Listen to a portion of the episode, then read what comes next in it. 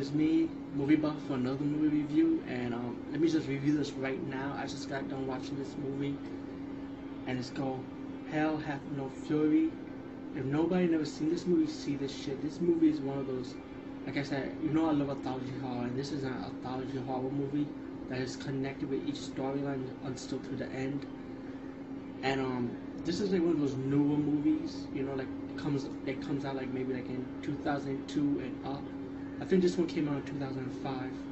I'm not really a fan of independent horror movies, but I do watch them, watch them anyway. But I wish I have heard of this for a long time. I would have seen it a long time ago, but I seen it now instead, 2009.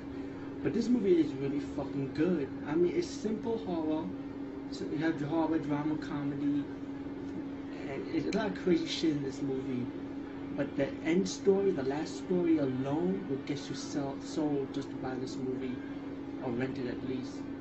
But this movie is fucking crazy, man. If you like the movie Audition, the Japanese movie, you remember that movie? Then you will like the last story for this, because this woman gets disrespected and she goes out for revenge in her own kind of way. And it's hard to explain it because I don't want to like ruin anything. How the woman torture people you know, in her own way and how the movie goes about. So I try my best not to ruin it. So I'm telling you, trust me, just rent this movie or get this movie. It's called Hell Hath No Fury. And just look at the CD cover because the, I mean DVD cover because it's said they're like the front cover of the DVD anyway. It's it's a good fucking movie, man. I mean, it's crazy.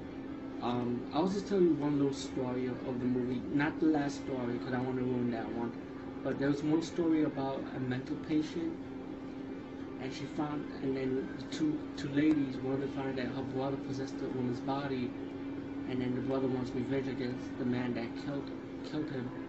So he possessed his sister, his retarded sister, and then he possessed the woman, and of course he could take against what happened to that.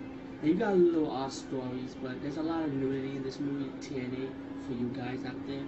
There's blood and there's gore, especially the last part.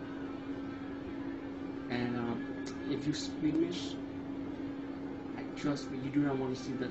You can't don't rent this movie because then you cannot handle it. That's how crazy this movie is, and the last story is crazy, like I said before. So just check it out. Simple as that.